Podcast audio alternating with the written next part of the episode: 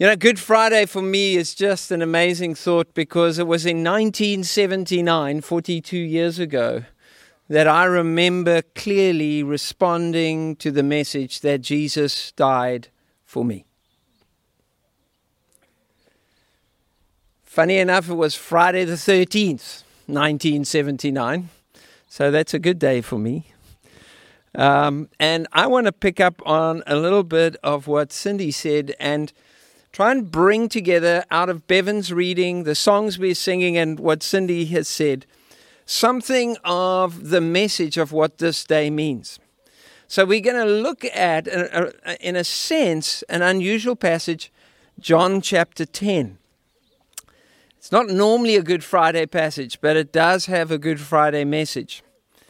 And so, verse 1 Jesus is, he has just healed a man born blind and especially the Pharisees are just really confused because nobody who heals a man born blind can be ignored, and yet Jesus is deeply unsettling to them. They're not, they're not, they're not sure they can really trust him or follow him.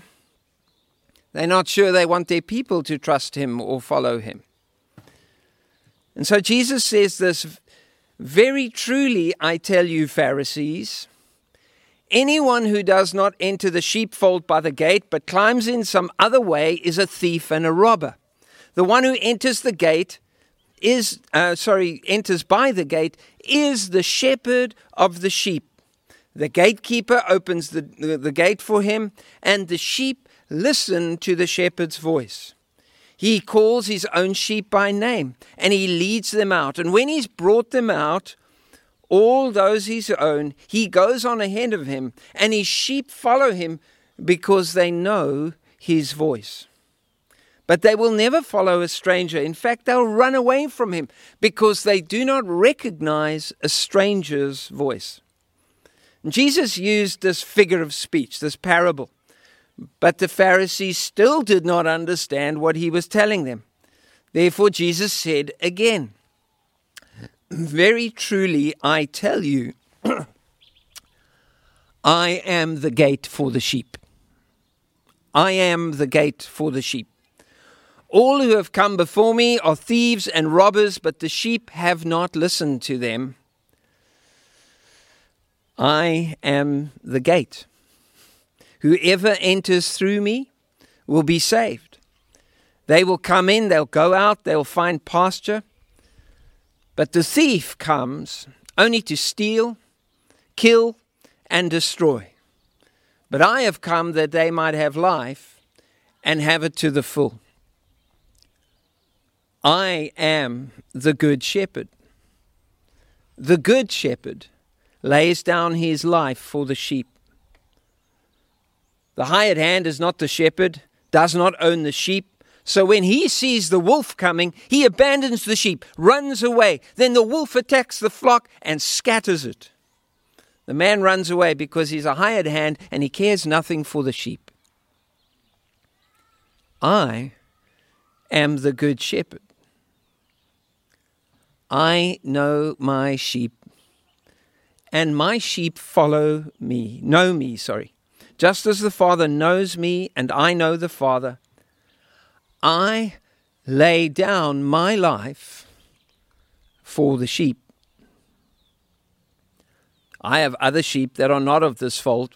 He was talking about the Gentile people who would come to faith in him. I must bring them also. They too will listen to my voice, and there'll be one flock and one shepherd. The reason my Father loves me is that I lay my life down.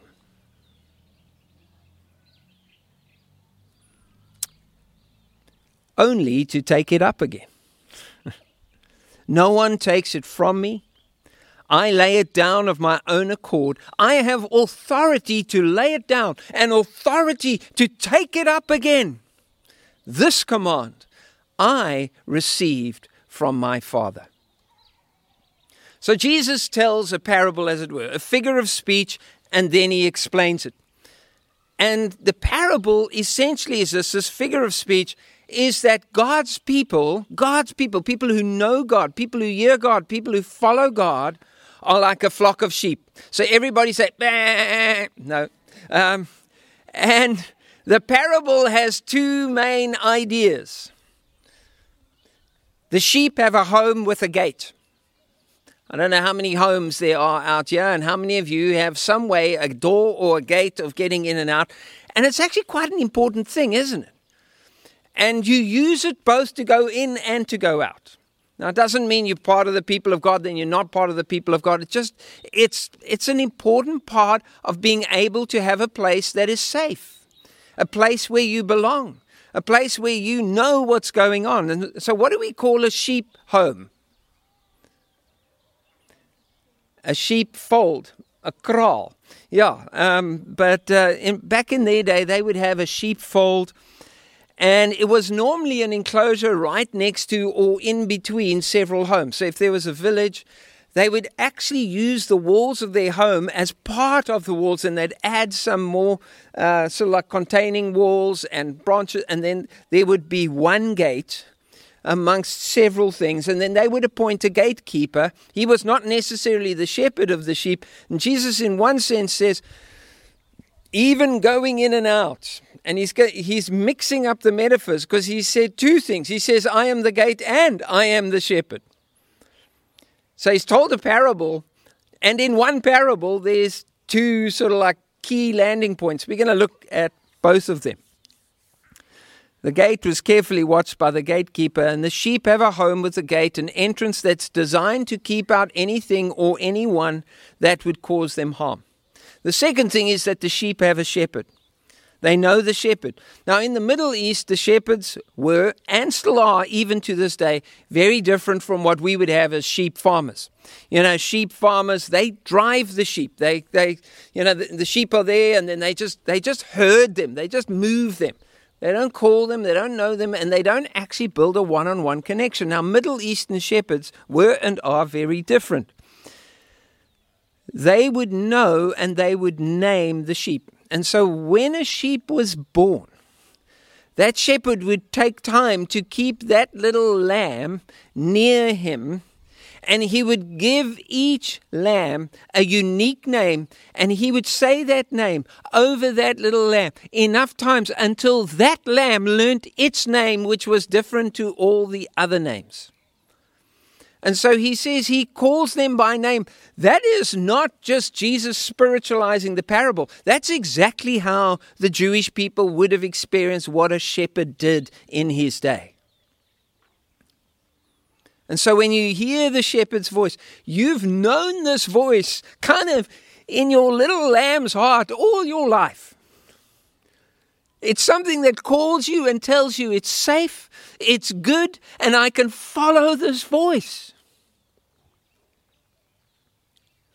But I need to get to know this voice. I need to trust this voice. I need to follow him. And so the, the lambs and into the sheep were trained to recognize, trust, and follow their shepherd. And once they did that, they would just Jesus explains they would just run away from the stranger. Like someone comes and wants to do something else with them, and the sheep are like, oh, no, you don't. You can call as much as you like. You can try. And they've done experiments. They've tried to get somebody else to imitate the lamb's name and the shepherd's tone, and the lamb knows, no, you're not my shepherd. So Jesus takes this picture from kind of everyday life. And he turns them into a parable with two points, in which he's the main point of both. He says, I am the gate, and I am the good shepherd. So I want to take a moment and look at those. I am the gate through which we get into the sheepfold. Notice Jesus didn't say, I know about a gate. Guys, you, you, you want to know how to join? Well, well, I can take you to a place of entry. I, I know somewhere where you can go. I know someone who can let you in. He doesn't say, I can show you a gate. He says, I am the gate. Jesus is saying, if we want belonging, if we want safety or guidance or relationship, we go through him. We gain entrance into the people of God and into that place that God intends for his people through Jesus. I am the gate. And he's quite emphatic elsewhere where he says, I am the way. In fact, when he's talking to Nathanael, he says to the disciples at one point, You will see heaven open and angels descending and ascending. And he describes himself as a ladder. He says, On the Son of Man. It's like he is, he is like the road, He is the way, He is the gate. You want to get into, you want to get into relationship with God and belong. Jesus is your way. Jesus is your ladder. Jesus is your gate. Now, this is Jesus himself making these claims.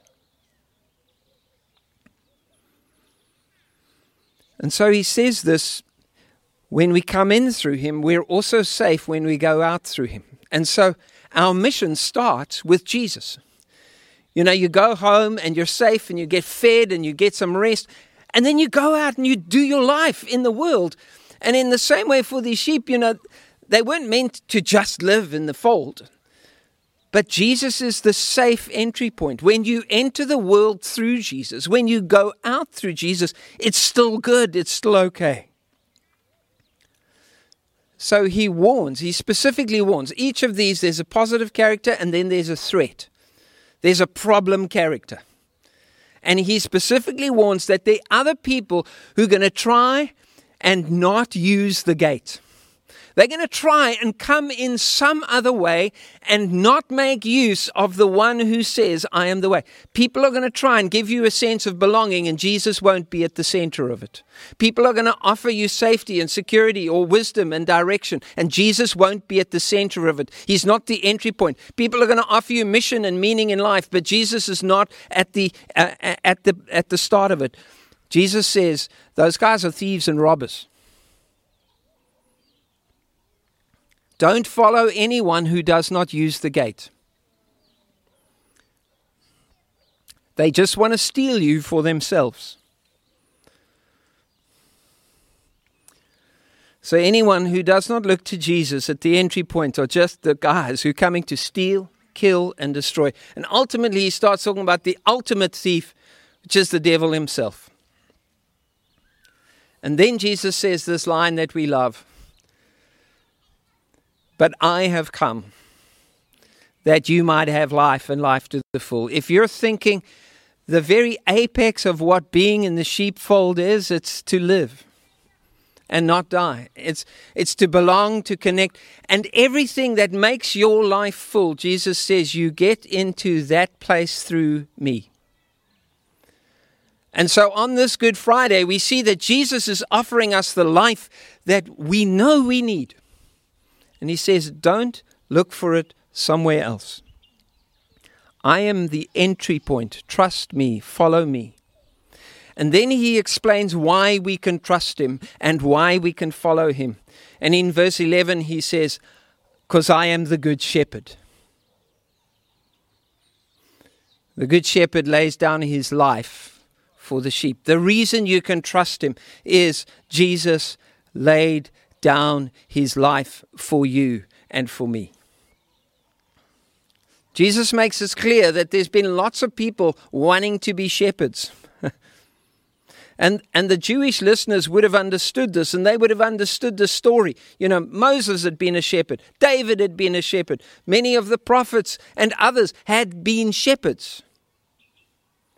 And some of them wanted to be shepherds under God. David said, The Lord is my shepherd. But others were looking for ways, as it were, to take on the leadership. And so Jewish listeners would have understood this. the way leaders and kings were most often described in the Old Testament was as shepherds. And there's lots of warnings about bad shepherds, for example, in Ezekiel chapter 34. I'm not going to read it now. But the prophets warned again and again about shepherds who were not taking care of the sheep, shepherds who were leading the sheep astray. And then, you know, the moment danger threatens, the shepherds just take care of themselves. And even worse, some of the shepherds were slaughtering the sheep just to feed off them. The shepherds have had themselves become the predators. But when you look back at the Old Testament and at, at these kings, and you look at it, one of the things that these kings had was they looked to the greatest king in the Old Testament. And that had been a shepherd king. And it was King David. And he had first been a shepherd, and then he became a king. And what happened in Israel's story, as Cindy, Cindy, explained, people were looking again and again for someone who would be a good shepherd, someone who would actually save them, someone who would come. Because Israel had experienced, because of her own failure to keep the covenant, and through her sin, again and again, disappointment, disappointment with himself, disappointment with their leaders. And they were hoping for what they would call a Messiah. Now, the Messiah is the word for the anointed one, which in Jewish thinking was nothing but a king. And so when they shouted at Jesus on the cross, if you are Messiah, save yourself. If you're the king, then prove to us who you are. And so that reading, what, what, what upset people so much on that day is that Jesus was not the kind of king and Messiah that they were demanding from God. You see, they were longing for this anointed Messiah king, but they did not understand how he would become a good shepherd who did not disappoint them. And ironically, as Bevan read it, they mocked him because he refused to save himself. They demanded that their king, that their Messiah, save himself then they would believe. Jesus explains in the story that he is the good shepherd precisely because he does not save himself. He lays down his life for the sheep. He's not going to hurt us. He's not going to run away from danger. He says, when the wolf comes, the shepherd will lay down his life for the sheep. And Jesus will face on this day the greatest threat and danger. And he will die so that the sheep will live. We can trust him and know that he is the Messiah King precisely because he does not save himself but lays his life down in love to save us. I want you to see this in the passage. There are other passages in the Bible that talk about how Jesus died to deal with the pollution of sin. Jesus died to deal with the punishment that was our due. And those are true and right. But in this passage, Jesus dies to deal with a threat. The passage is loaded with thieves and robbers and wolves and impostors and hirelings who, and, and death itself.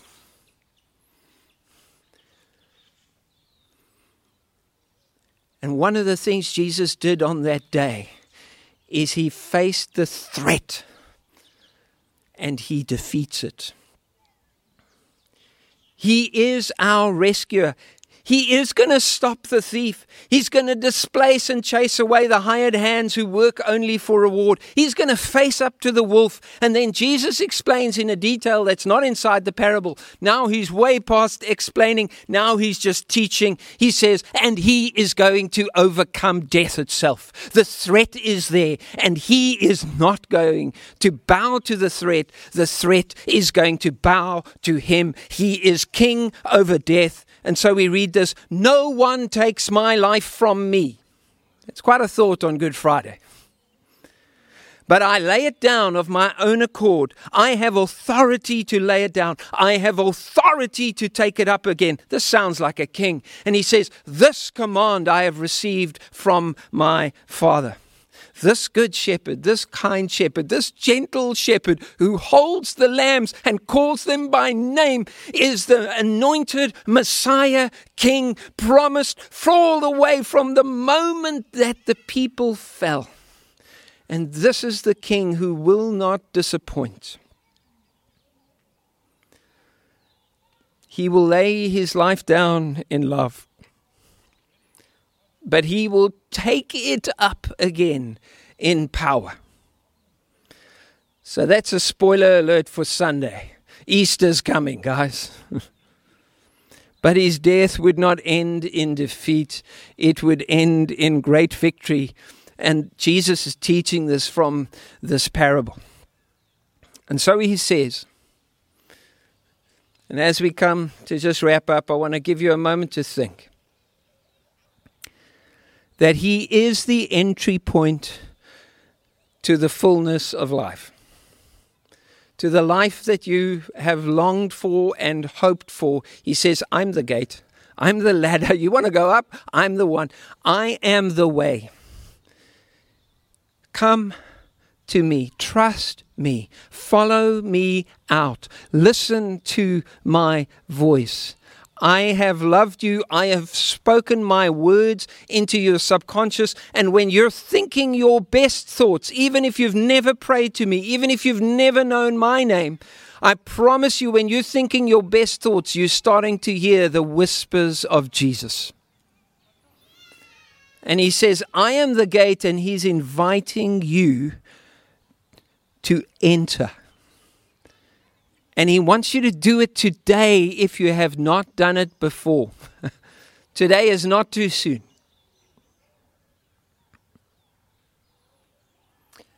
And then He wants you to know that nothing matters more than that decision that you make. Not even His life would keep Him from making this decision possible for you. He laid down everything, but it's not automatic. He says, My sheep listen, they hear my voice, they follow me. And so the choice on this Good Friday is will you do what I did uh, 42 years ago? Is to hear his voice and say, Yes, Jesus, I will follow you. I will trust you. You are the good shepherd. I'm going to ask Andrew if he'll come and close in prayer for us. Thank you, Andrew.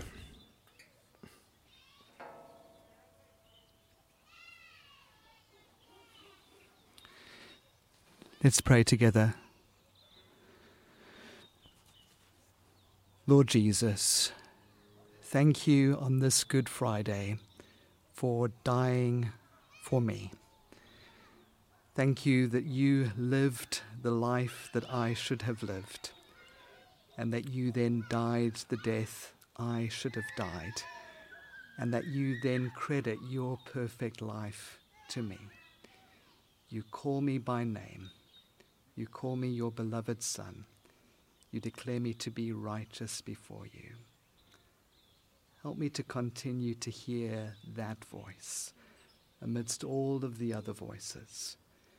Help me to follow you. Help me to avoid sin, not because it's wrong as it is, but because it's unworthy of someone whom you call your beloved Son. Lord, we thank you for all that you have done for us. To him who loves us and has freed us from our sins by his blood and has made us to be a kingdom and priest to serve his God and Father. To him be glory and power for ever and ever. Amen.